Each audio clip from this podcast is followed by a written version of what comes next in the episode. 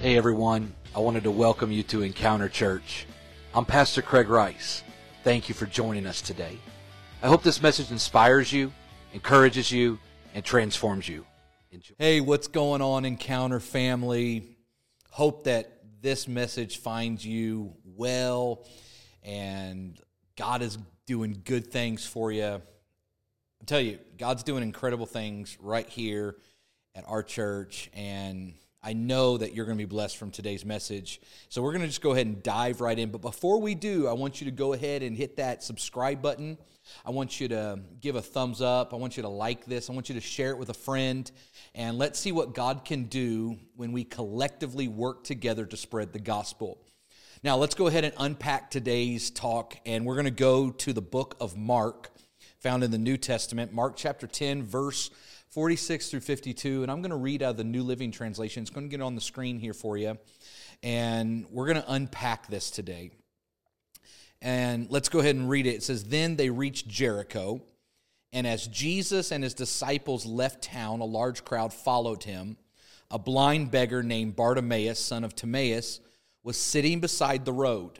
When Bartimaeus heard that Jesus of Nazareth was nearby, he began to shout. Jesus, son of David, have mercy on me. Be quiet, many of the people yelled at him, but he only shouted louder, Son of David, have mercy on me. And when Jesus heard him, he stopped and said, Tell him to come here. So they called the blind man. Cheer up, they said. Come on, he's calling you. So Bartimaeus threw aside his coat, jumped up, and came to Jesus. What do you want me to do for you? Jesus asked. My rabbi, the blind man said, I want to see. And Jesus said to him, Go, for your faith has healed you. Instantly, the man could see, and he followed Jesus down the road. Incredible story of an instantaneous miracle. And we're going to unpack this as it relates to us right here and now in the current culture and climate that we find ourselves in. And so I want to just title this talk today uh, simply this Eyes Wide Open. Eyes Wide Open. Uh, if, if you have seen or paid attention to anything going on in our world right now, it's chaotic. It's like the world has just got turned upside down on its head the last few years. And that has affected us. It's affected our psyche. It's affected our uh, mentality. It's affected our mental state and there's just a lot of fear there's a lot of confusion I mean, and everybody's talking about all of these things that are going on. And what i have found is throughout all of that there's a hunger to know more about god a hunger to know more about him. But in the same context there's still a lot of fear there's still a lot of angst there's still a lot of uh, insecurity that goes along with this. And jesus did a lot of his teaching. He did a lot of his training with the disciples and those that would listen about nurturing because his concept was that he wanted to nurture them with kingdom thoughts and ideas so that they would have a kingdom nature, that the nature of the kingdom would become second uh, dairy in their life. And so, what is happening is he says things like, Seek first the kingdom, because he knows that our second nature is going to be a kingdom nature. It just comes naturally to us when we are nurtured by kingdom ideas and kingdom thoughts and uh, kingdom philosophies. And so, as Jesus teaches his disciples, he wants them to realize that when you seek first the kingdom, everything else is going to be added. You don't have to worry about what you eat or drink or what you're going to wear. He said, just seek first the kingdom. And then all those things are going to be added to you. It's part of the kingdom development, it's part of the kingdom nurturing. And as Jesus is teaching he shows them that there is a blessing that comes with looking and keeping our eyes open when we are searching for the king and his kingdom.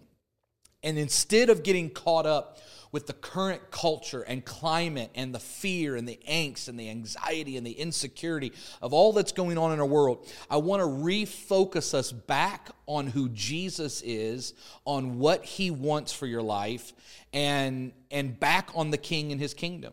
Because when our focus is on the king and his kingdom, all of these other things get pushed off to the side and our focus is realigned and back on Jesus. In fact, Jesus tells the disciples, he's in this teaching of the kingdom, and the disciples finally come to him in, in Matthew uh, chapter 13. They're like, hey, show us, teach us the meaning of these parables of the kingdom of God. And Jesus looks at him and he says, There's some people that aren't going to be able to see it, there's other people that aren't going to be able to hear it. But he says this in Matthew 13 and 16 he says, But blessed are your eyes because they see, and your ears because they hear. He said, There is a kingdom blessing on your life when you are following Jesus and you're looking for the king and his kingdom.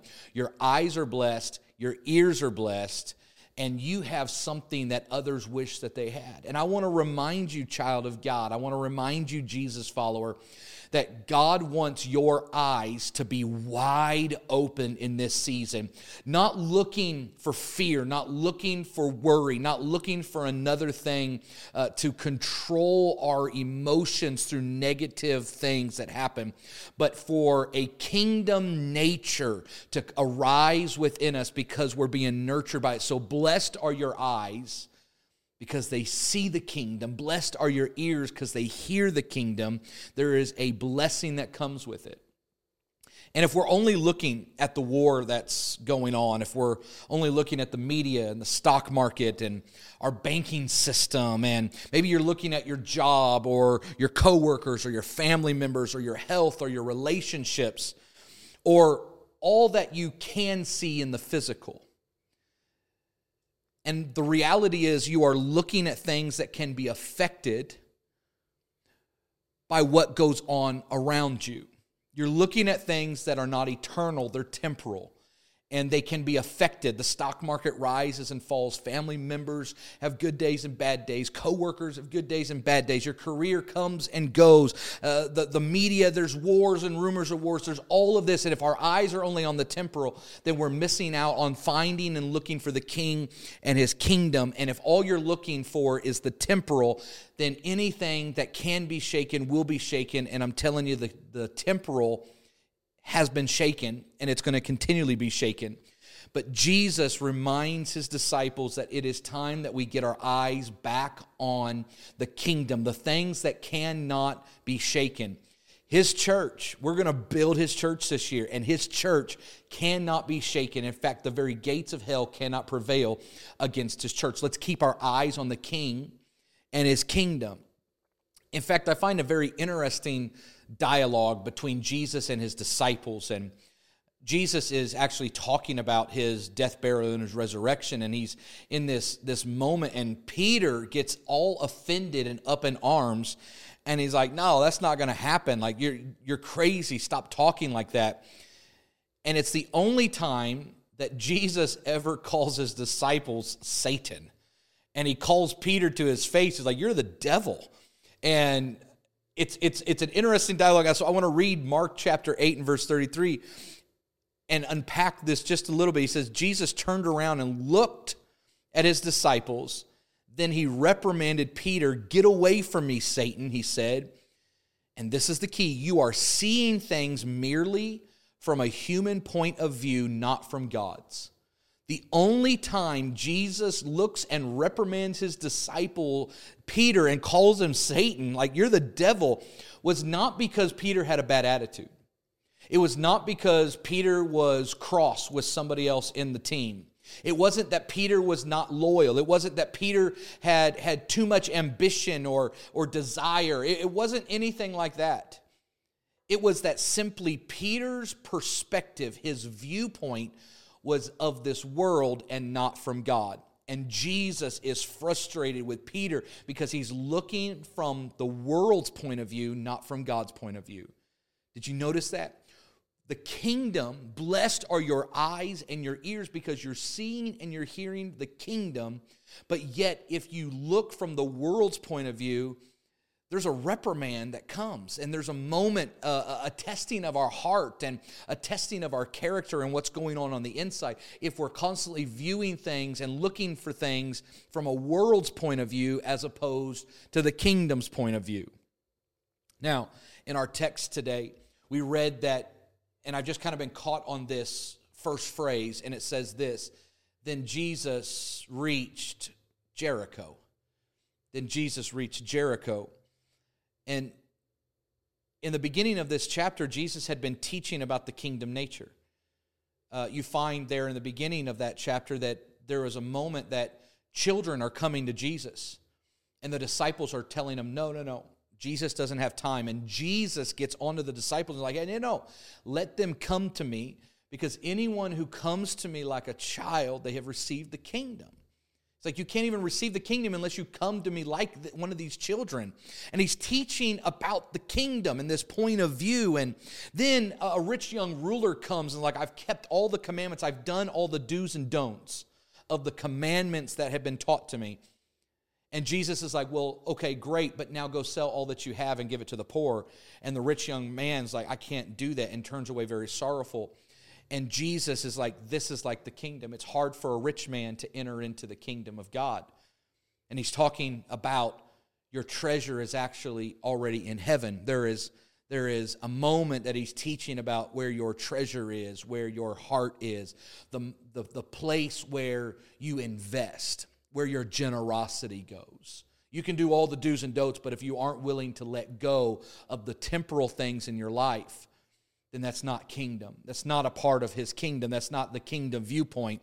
And then he goes on to teach about servant leadership, and, and the disciples are arguing who's going to be first in the kingdom and who's going to be at his right hand. And Jesus is like, no, the first is going to be last, and the last will be first in the kingdom. And then Jesus reaches Jericho. And this just keeps playing in my head. Then Jesus reached Jericho. And in order to understand this point, we got we have to rewind the tape to go back to Joshua and the Battle of Jericho. A Sunday school story that we have grown up on, that we have heard. It's, it's the story of the Israelites. Have they been delivered out of Egypt? And now they're marching in the promised land and they come to a walled city, a walled city that they had chariot races on. An impassable, impossible situation that they were facing. In fact, to the point where they were a little fearful and Joshua is a little timid. And the Lord commands him, Be strong and be courageous because I'm with you.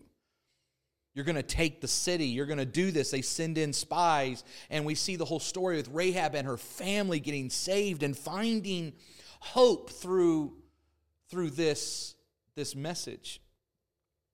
And so it just it just struck me because Joshua and the children of of Israel are commanded to march around the walls of Jericho.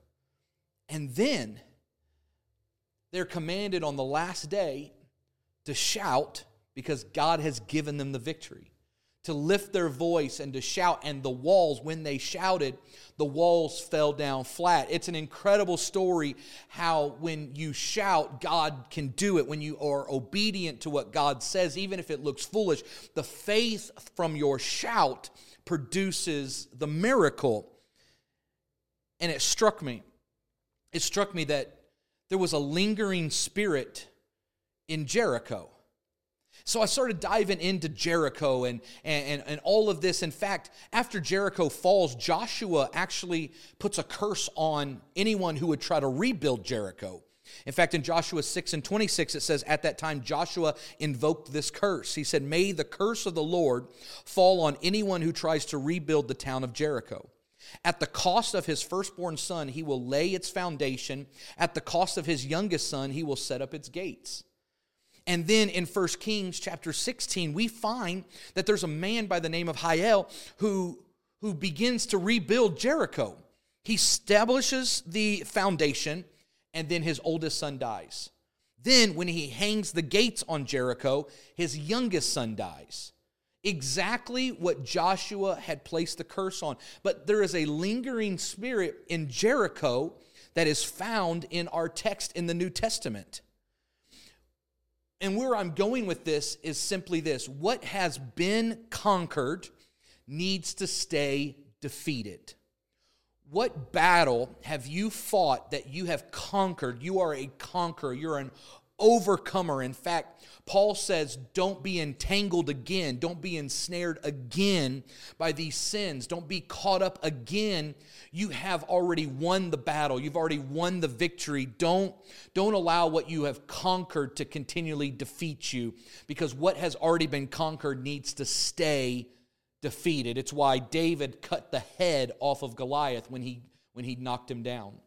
It was that I'm going to make sure that what I have conquered stays defeated. And so the question that I ask you today is simply this What battle are you fighting? What thing are you? you working towards what what city what prayer have you circled what big dream, what big idea have you been walking around that you have been circling that God is answering those prayers? He's doing those things. Maybe God has given you a word of hope for your, your future, for your life, for your calling, for your ministry. And He has already allowed you to conquer Jericho. And Jericho needs to stay defeated. And what I find interesting about our text is that then Jesus reached Jericho and there was a blind man that began to shout. The same thing that happened in the original story with Jericho, that the walls came down when the people shouted. And now there is a blind man by the name of Bartimaeus who is shouting at Jericho for Jesus, for the king and his kingdom. And he is shouting, but the spirit, the lingering spirit of Jericho was there because the enemy knows that the shout in Jericho can take walls down. And the people began to quiet the blind beggar. Don't shout Keep your voice down. Don't raise it. There's a lingering spirit in Jericho to keep the shout. And my first point is this if we're going to have our eyes wide open for the king and his kingdom, we cannot let anything stop our shout. Don't let anything stop your shout. Don't let anything cause you to stop speaking up. Don't let anything cause you to stop shouting for the king and his kingdom. Jericho had already been conquered, but the lingering spirit of Jericho was to shut up the shout. And you have been called to fight the same battle and you're trying to use a different weapon, and God's like, I want you to use the same weapon. If the shout still worked in the Old Testament, the shout still works in the New Testament. If the shout worked at the original Jericho, it's going to work in the New Testament Jericho. What is it that you have had your shout stolen from you? What thing has caused you to be quiet? What, what opposition has caused you to keep your mouth quiet? And God's like, no, don't let anything stop your shout. You need to use the same weapon fighting the same battle. If you have noticed, the culture that we have found ourselves in is that there is a lingering spirit like Jericho, and that it is called cancel culture today. That if you speak up, if you make your opinion known, and it is counterculture to, to the agenda of the world, then they will cancel you. They will cause your podcast to go off. They will cause you to be canceled from your television shows. They'll cause you to be canceled from your place of influence. And if we aren't careful, the cancel culture is pushing and weighing on the church. And I want to remind a child of God, a Jesus follower today, that we cannot allow cancel culture to silence our shout. We still need to call out, Jesus, Son of David, have mercy on us. There's a lost world around us. Don't let anything or anyone silence your shout. It's interesting that Bartimaeus could shout now in Jericho from victory, not for victory. Joshua told the people, shout for the victory. But once Jericho's been defeated, we shout from the victory because Jericho's already defeated. It's already conquered. It's already over. And so Bartimaeus is shouting for victory because he believes now that the king and his kingdom are here. The king was in the city. And once the king has reached the city, we cannot allow anything to shut up our shout. Number two, my second point in keeping our eyes wide open is this we need to learn to throw it aside. When, when Bartimaeus hears that Jesus is there, he shouts. People tell him to be quiet. He shouts again. Jesus hears him and tells the people, Tell him to come. I want to talk to him. And the people say, Hey, cheer up. Come on. He's calling you. And when Bartimaeus hears that he is being called, he stands up. He's still blind. He's still in need of a miracle. He's still in need of a touch from Jesus. But what does he do? He takes his coat and he throws it aside. He's still dealing with his issue. He's still dealing with his problem, but he takes a step in faith and takes his coat and throws it aside. Throwing aside one's cloak or coat may seem insignificant to us in our modern day culture, but historical context shows that the cloak that Bartimaeus was wearing was probably a government issued cloak to provide legitimacy to beggars. It was similar to a license for them to beg and collect arms, alms. And the cloak may have given Bartimaeus his right to beg and probably protected him from the elements, but it was also the cloak that sealed his identity as a beggar. And if you notice, it says that it's the blind man, the blind Bartimaeus. He is identified by his limitation. But Bartimaeus has enough faith that he was unwilling to approach the king with the identity of his limitation, so he took it off before he ever got to Jesus. There was a faith step that he was not willing to allow his limitation to be shown to Jesus. And I want to know today that in our own context, in our own life right now, we will hang spiritual handicap signs on our lives, on our calling, on our ministry. We will hang these things, we will wear the coat of an identity of crisis that we have endured. We'll have reasons why we can't be used by God or can't do things or why we just can't get it together, why our marriages suffer, why our character suffers, why why we suffer at home, why we suffer with our coworkers, why we are constantly in this. And we have reasons like I was hurt, or I was abused, or I have failure, or I'm dealing with inadequacy, or it's my age, I'm too young, I'm too old. Maybe it's my background, or I'm just broken, or maybe I'm poor.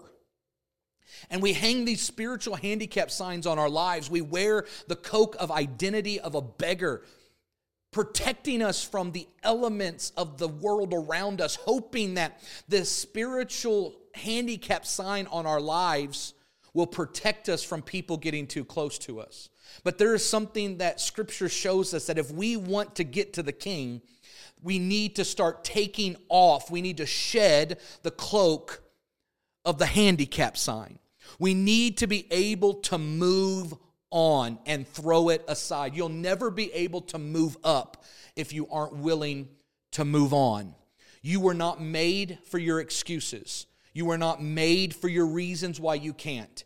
Your eyes were made to look for the king and his kingdom. Your heart was made to connect with the king. And I believe that we are going to see the greatest moves of God and the setting free of generations if we learn to pursue God's presence over selfish ambition. If we will pursue God over a self seeking mentality because the cloak gave him a self-seeking a, a moment that hey feel sorry for me. Hey hey uh, take take pity on me. I'm blind. I've got problems. I can't. Here's my limitations i need from you. And when we come to the king we have to shed the coke. We have to throw it aside because jesus is about to liberate us from our limitation. So i want this question to haunt you this week I want it to just marinate in your mind. And I want to ask this question today When's the last time you jumped up and threw it aside in faith? When's the last time you made a leap of faith? When's the last time you jumped up? That's what the Bible says. He jumped up. Didn't take a step, he jumped. When's the last time you took a jump? When's the last time you jumped in, in, in your finances and your giving? When's the last time you took a jump in your faith believing God for a miracle of healing? When's the last time you took a jump of your faith in, in, in prophecy and, and using of the gifts? When's the last time you took a jump in doing something drastic for the kingdom to see God's work alive in your heart? When's the last time you jumped up? when you jump up, it's time to throw it aside. When you take that moment and you make a decision, I am no longer bound by my limitation. I'm no longer identified by my limitation. Today, I am making a, a leap forward. I'm jumping up because Jesus is calling me to himself.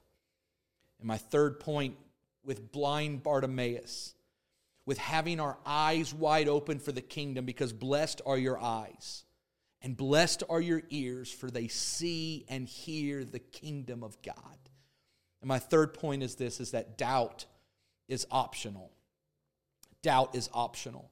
We've been conditioned to believe that doubt is necessary, that, that it, it just happens. And that's not, that's not the reality. The reality is, is that doubt is optional.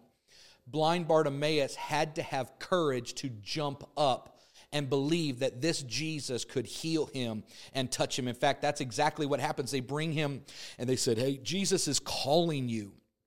And as Jesus is calling him, he comes to Jesus and Jesus says, What do you want? You've been calling, you've jumped up, you've taken off your limitations. Now, what do you want? Ask for whatever you want, and I'll give it to you. And the blind man says, I just want to see. I want my eyes to be open. I want to see clearer. I want to see the kingdom. I want to see the king and his kingdom here. So blind Bartimaeus did not allow doubt to stop him, he allowed courage to propel him.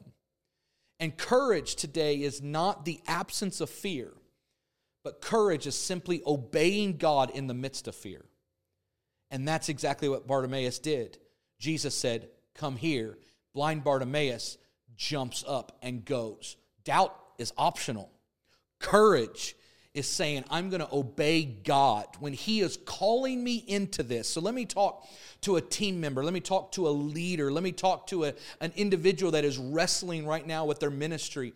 Jesus is calling you to better things, He's calling you to greater things. Let me talk to an individual that is wrestling with their faith right now wondering if they can even make a difference, wondering if following Jesus is really worth it. You've seen all of these other falsehoods, but is this a real Jesus? Let me say this today that doubt is optional and it takes courage to make a leap of faith to say yes to following Jesus. And Jesus is saying, Come to me, follow me. I'll help you. I'll deliver you. I'll save you. I'll free you. I'll forgive you. I'll take care of all the things that's going on in your life. I will reset in you great things. Courage, it's not the absence of fear, it's obeying God in the midst of fear. Courage is doing what you are called to do even when you're afraid. I mean, Bartimaeus had to be afraid. He can't see what's going on. There's a crowd of people, noise everywhere. But courage would drive him forward to do what he's called to do. Jesus said, Come. He could have just sat back and been like, Ah, no, I'm not doing that. But he didn't. He had courage enough to leap up, to jump up, and do what he was called to do, even when he was afraid. See, courage, courage is not an emotion, it's a decision. It's not what I'm feeling, but it's what I'm deciding. It's not, am I having a good day and I'm going to be courageous? And if I'm having a bad day, I'm going to be doubtful. No, no, no. Courage is not an emotion, it's a decision. And courage really has nothing to do with what's going on the outside of you or around you, but it has everything to do with, with what's going on on the inside of you. Because it's not about an emotion, it's about a decision. And I've realized through the story that Bartimaeus had great faith. Jesus said, It's your faith that healed you. It was your courage to leap up. It was your courage to throw it aside. It was your courage to shout. It was your courage to take advantage of the situation. When the king reaches the city, it's your opportunity to make a decision of faith and courage. And faith can be stronger than your feelings and your emotions. Faith can outlast your circumstances. And then because of his faith, he received new eyes. And his eyes were open wide to see. And the first thing he sees is Jesus. When your eyes are wide open, the first thing you're going to see is the king and his kingdom. Today, today's a bad day for your enemy. Today's a bad day for Jericho. Today's a bad day for the opposition against you because you're going into this season. You're going into this battle. You're going into this fight. You're going into this with courage, with faith, with boldness, and you're going into it with your eyes wide open on the King and his kingdom. I want to pray for you today. No matter where you are on this scale, whether you are wanting to make a first time decision or you've been away from Him and you want to come back, or you're just praying that your eyes would become wide open to the King and His kingdom. You've been focused on too many other things, but today God wants to bring you back to refocus on Him and His kingdom. So I want to pray for you today. If you want to make a fresh start and say yes to Jesus, this is your opportunity. Father, I pray for those that are watching right now that our eyes would be wide open to you and your kingdom. And I pray that your kingdom come, your will be done on earth as it is in heaven. And I pray today that you would forgive us of our sins, that you would cleanse us from any of our unrighteousness, our decisions and our regrets of living a lifestyle that isn't, isn't kingdom minded or focused. And I ask that you would create in me a clean heart, that you would renew a right spirit within me today I want to follow you, the real Jesus. I don't want to follow a religion or a tradition. I want to follow you. You are the real Jesus and you're the real deal. And I today am saying yes to following you for the first time or all over again. Today, Father, I'm praying for those that have been in this, this battle of faith and courage that don't really necessarily even believe in themselves. They've actually convinced themselves that they're less than, and they've been wearing the cloak of insecurity and limitations. And today I'm praying that they would throw it aside, that they would walk in courage and boldness and new life today, that you would restore the calling that you have on their life. May they rise up in courage and in boldness to follow you with new direction and new authority. In Jesus' name, amen. Family, I'm encouraged. I love seeing what God's doing in you and through you. This year, we're going to build His church together. We're going to see His kingdom come, His will be done on earth as it is in heaven. Be blessed. Thank you so much for joining us today. I want to encourage you to take the message you just heard and allow Jesus to transform your soul. We pray that you have an amazing week. Thanks again for being a part of the Encounter Church family. God bless you.